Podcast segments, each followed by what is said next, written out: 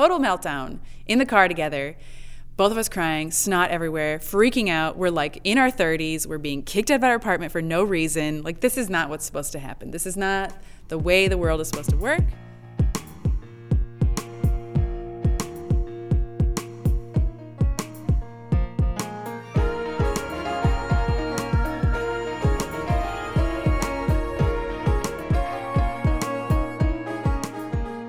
Welcome to the Paris of the Plains.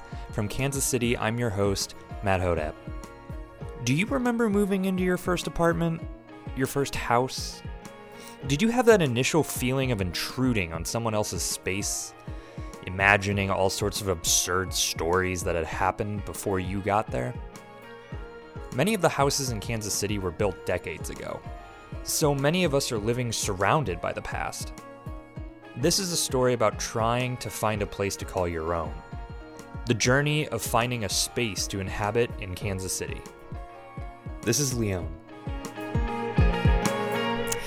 Okay, so I decide um, at some point when I'm living in Chicago that Megabus is affordable enough that I want to have a studio in Kansas City and live in Chicago and go back and forth my friends move into this house in the Northeast here in Kansas City, and they say, Leon, you want to give us like 150 bucks a month and have a studio here? And I was like, perfect. So I started out with a room in this beautiful renovated place in the north northeast here in Kansas City, which is like where all the most amazing homes are. It was like the first, I guess, neighborhood in Kansas City before Kansas City was like bigger and wider and spread out. And it was like part of Little Italy, like you know, mafia area. Um, and I eventually, after having this studio, decided I would move there permanently. So I moved back to Kansas City, and I had this super cheap room, and the rent was amazing. The uh, utilities were amazing. The location was really nice. One thing that was interesting is that every once in a while, someone would come to the door and say, "Who owns this house? Who gave you permission to be here?" And it was always somebody asking for the same person but always somebody different. And so i think it had been a location that was important to some important italian family at some point. But they always wanted to come in and look at the walls in the living room.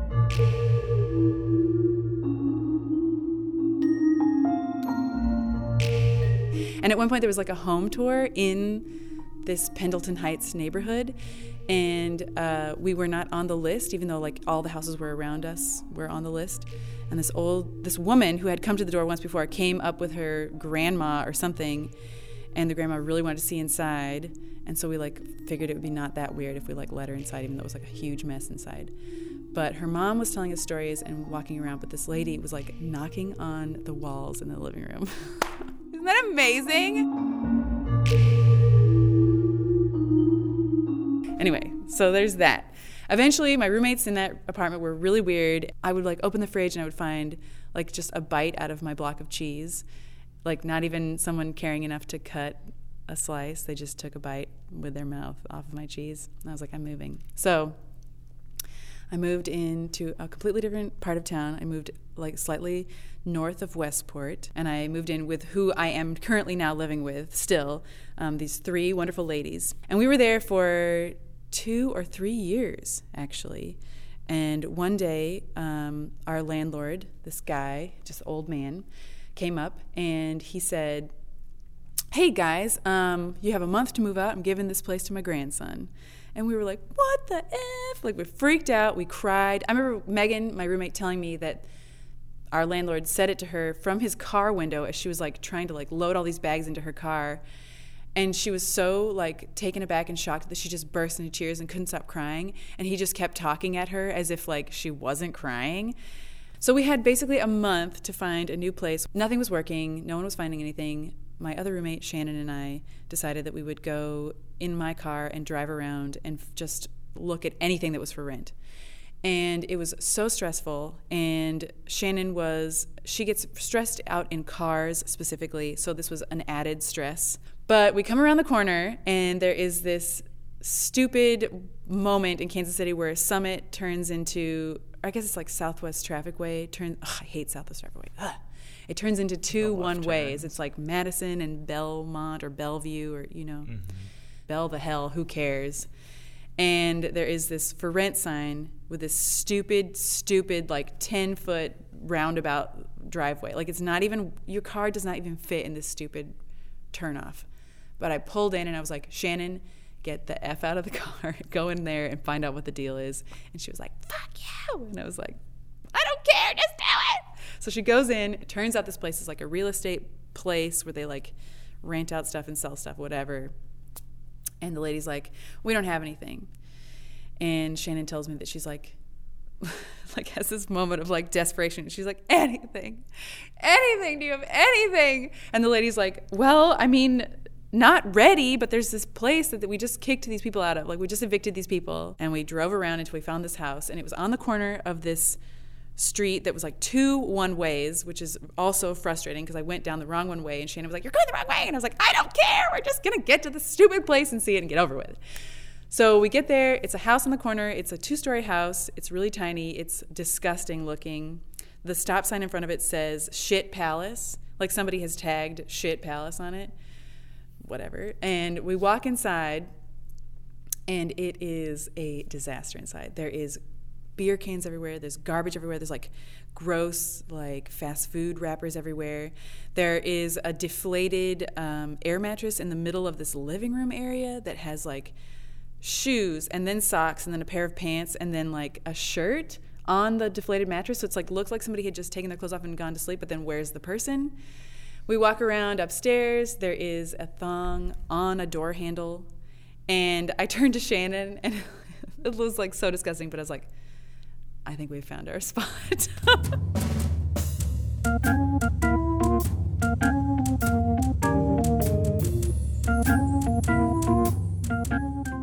it was so gross, but it had so much potential. And we went back and we were like, we'll take it. And the lady's like, it doesn't work that way.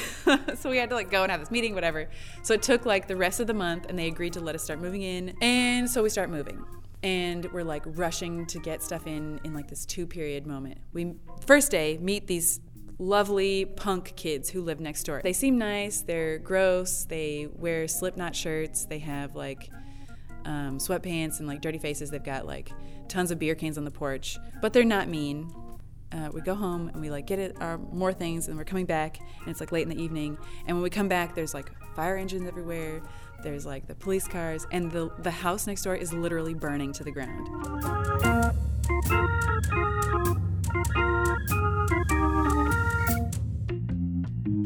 And i remember like turning to my roommate and being like well so all of my stuff is in there now, and there's a very good chance that the wind will blow and catch this new apartment that we live in on fire, and then that's it. Like, what are we supposed to do? So we weren't even allowed to go anywhere close.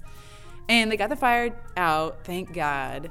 Um, but that was like the most terrifying thing, and it just felt like it was like one thing off top of another, off another, another that was like destroying our ability to exist in Kansas City.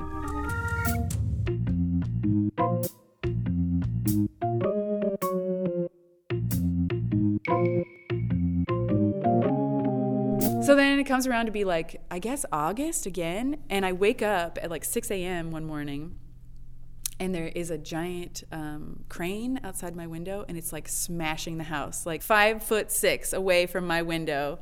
This like crane is like smashing it. And I was like, what if they knock a wall and it falls into our wall? And then, like, again, everything is destroyed. But they, in one day, tore this entire house down. Nothing happened. Nothing fell into our house. Nothing broke. Thank God and leveled it the second day, and now it's just this big empty lot. And so we still live in this apartment, and we have this empty lot next to us, which we have been given permission to like build a whole garden. We can have parties there. We have a badminton set. We could have a competition if we wanted to. Um, we could have garage sales. We could have like late night theater things and like project movies.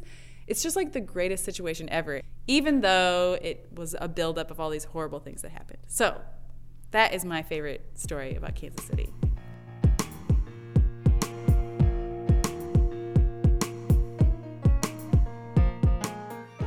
Thanks to Leone for sharing her story with us. You can always listen to this story again at parisoftheplainspodcast.squarespace.com.